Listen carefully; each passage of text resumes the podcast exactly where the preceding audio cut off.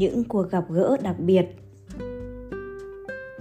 Hãng Capifilm của bà Marceline Loridan cử tôi làm đại diện chính thức đi dự Liên hoan phim Cannes năm 1990.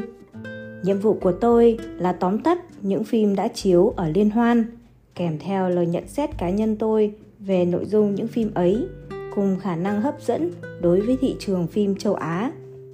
Vì được hãng phim tài trợ, không phải lo cơm áo gạo tiền nên tôi hoàn toàn đắm mình trong không khí náo nức đón chờ những phim hay của thế giới. Một chiều nọ, ngay từ lúc 4 giờ, thành phố Cannes đã chật ních người. Đến một quán cà phê, tôi mượn một ghế đầu, đứng lên cố nhìn ra đường phố. Từ xa đã nghe tiếng hoan hô vang dậy. Một dãy xe hơi màu đen hiện ra. Chiếc đi giữa, mui trần, một người đàn ông mặc âu phục toàn trắng. Khăn quàng trắng, đang giang tay vẫy mọi người. Tiếng hô vang, Alan, Alan. Xe diễu qua trước mặt tôi, diễn viên Alan Delon đẹp trai người ngợi, đang từ từ bước xuống và tiến dần đến thảm đỏ trải dài từ cửa ra vào của phòng chiếu phim lớn Auditorium. Một lần khác, đang ngồi ăn kem bên bờ biển, bỗng thấy một đoàn khoảng hai chục người đang chạy theo bốn chiếc xe màu đen. Trên một chiếc, oai vệ, cao sang như một hoàng tử là ngôi sao điện ảnh Michael Douglas. Một lần khác nữa, đang ngồi ăn, bỗng thấy một người trong nhà hàng chạy ùa ra đứng chật trước cửa. Ông chủ nhà hàng đang ngồi ở quầy tính tiền cũng nhảy vội ra, suýt té ngửa. Tôi lúc đầu còn ra vẻ bình tĩnh, định ngồi ăn tiếp. Sau cũng không nén nổi tò mò, cũng vất cả dao dĩa, cố chen cho bằng được để đứng ở phía ngoài.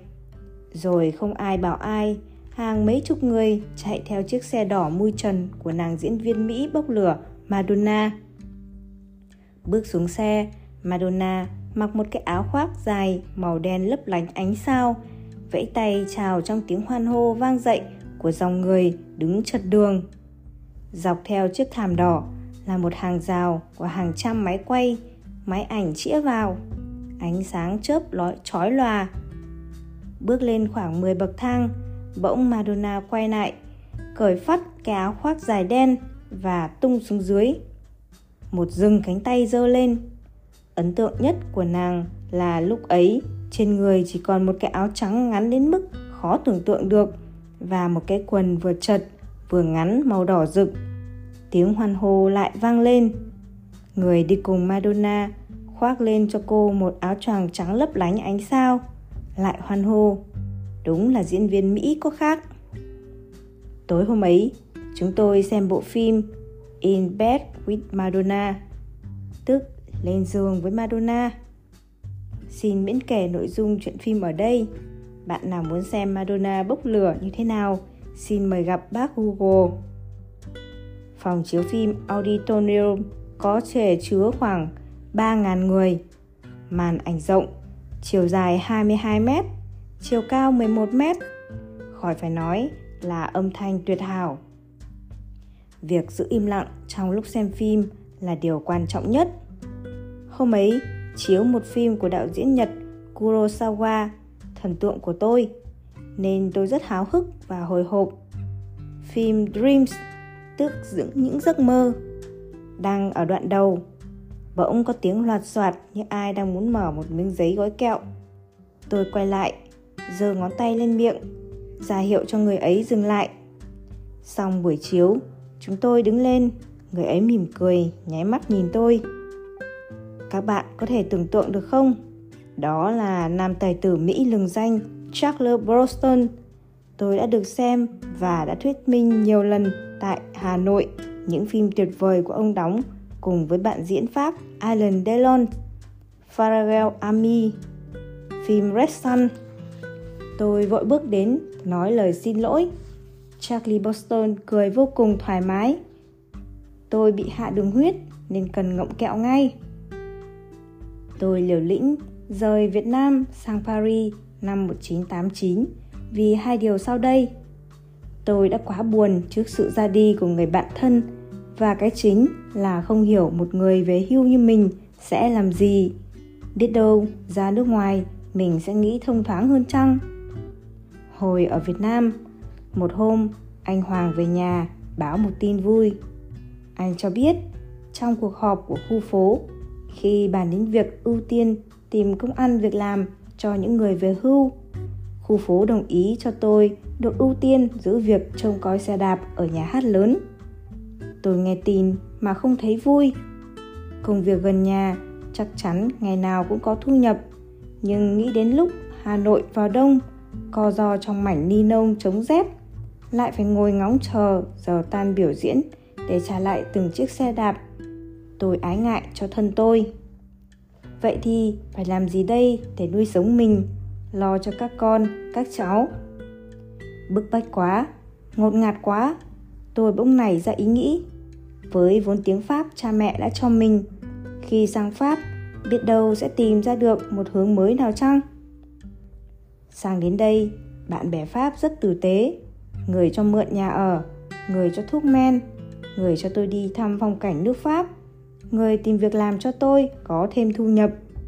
Thật không gì may mắn hơn. Nhưng hai năm qua đi, hễ gặp tôi là bạn bè ái ngại. Nước việt nam thật khó đứng dậy sau chiến tranh. Tàn khốc như thế này thì sức nào mà chịu nổi? Thật tội nghiệp cho các cháu mồ côi vì bom đạn, vân vân. Tôi bỗng nhớ đến câu chuyện, có một anh chàng hàng thịt vì lơ đãng nên khi chặt thịt, con dao sắc như nước của anh ta sắp chạm vào ngón tay cái. Chị hàng xóm đúng lúc ấy đẩy cửa, vào kịp thời hét lên, coi chừng anh ta mới chấn tĩnh lại và con dao đã đi chạch ngón tay cái chừng vài phân. Từ đấy, trong các buổi gặp mặt, chị hàng xóm kể đi kể lại chuyện này. Ai cũng mừng là anh hàng thịt gặp may. Kể nhiều lần quá, đến lúc anh ta không chịu nổi nữa. Một hôm, anh gọi chị hàng xóm đến. Anh đặt tay lên trên thớt và nói, đây, bàn tay tôi đây. Ngón tay cái của tôi đây. Con dao đây bây giờ, chị chặt một cái cho cụt ngón cái của tôi đi.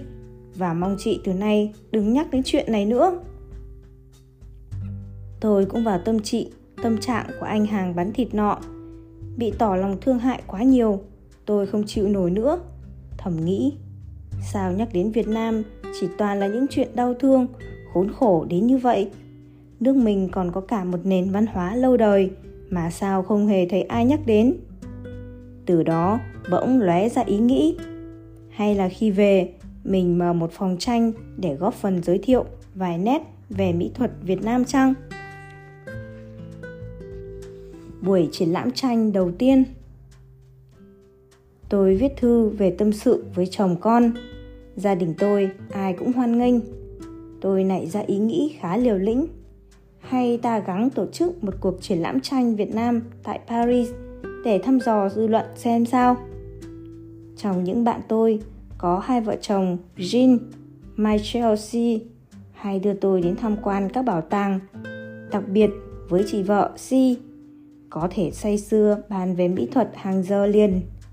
Trong một bữa ăn tối tại gia đình anh chị, tôi nói về nguyện vọng muốn mở một phòng tranh tư nhân tại Sài Gòn và nhân dịp sang thăm Paris, tôi muốn anh chị giúp đỡ để cùng làm một cuộc triển lãm nhỏ về tranh Việt Nam tại đây. Ông Michel C, bố của Jean Michel, chăm chú nghe mà không nói gì. Khoảng 3 ngày sau, Jean Michel gặp tôi. Bố tôi rất thích ý định của bạn, ông sẽ hết sức giúp đỡ.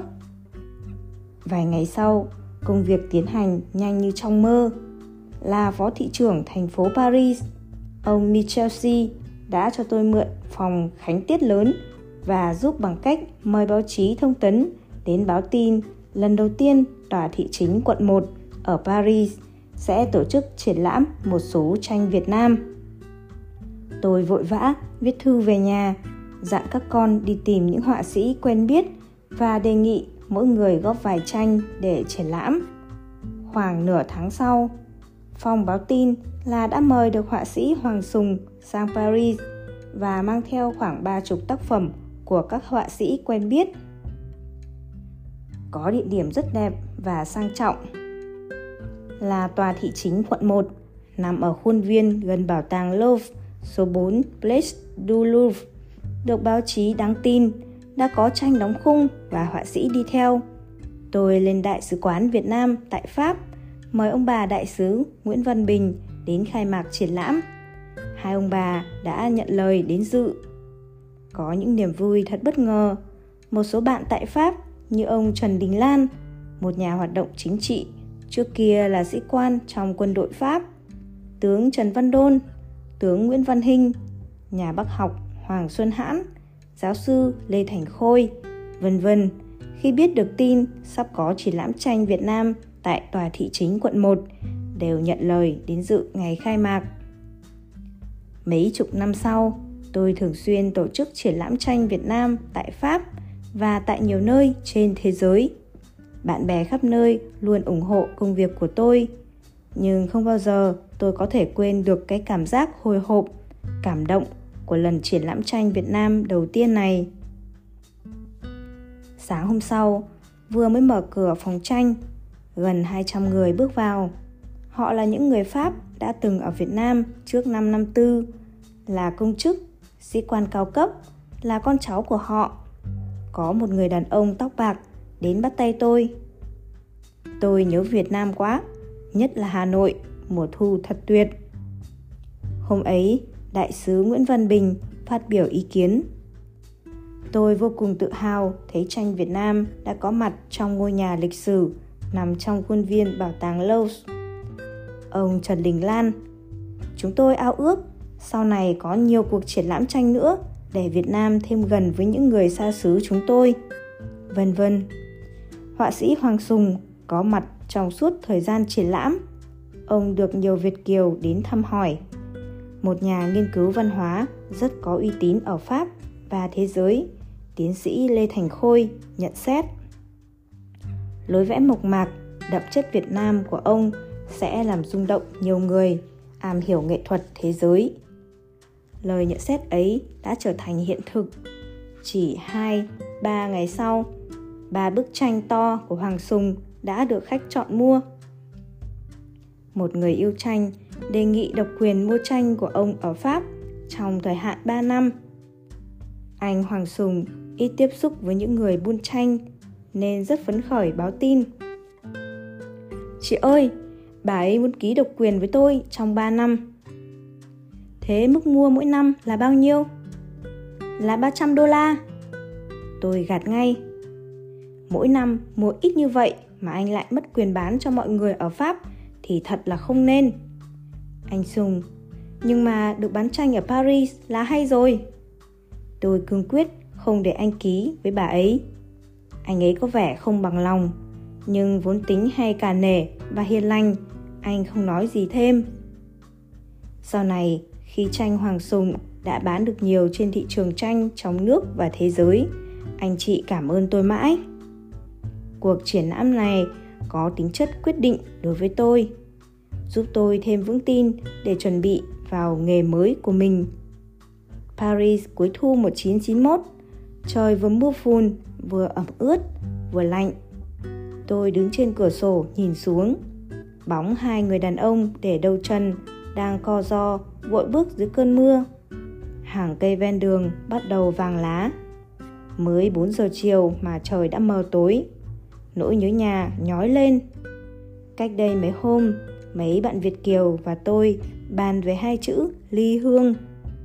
Bùi Hữu Tâm nói, em chỉ sợ nhất là lúc già mình vào bệnh viện Pháp, trí óc hoang mang. Đáng lẽ phải nói bằng tiếng Việt, tôi đau bụng, thì phải vận dụng ngay ngôn ngữ thứ hai, dry mouth out venture, chưa kể những thứ phiền phức khác. Hãng Capi Films còn muốn tôi ký một hợp đồng 2 năm 1991 đến 1993 để dịch những bộ phim nói tiếng Pháp sang tiếng Việt. Tiền thù lao cá cao. Nhưng những tia nắng lấp lánh trên thân cây si cổ thụ bao quanh một bờ ao nhỏ nằm cạnh một mái đình. Một tảng đá mịn còn ấm nóng ánh mặt trời nằm ở bậc tam cấp của một bến nhỏ bên sông Hương.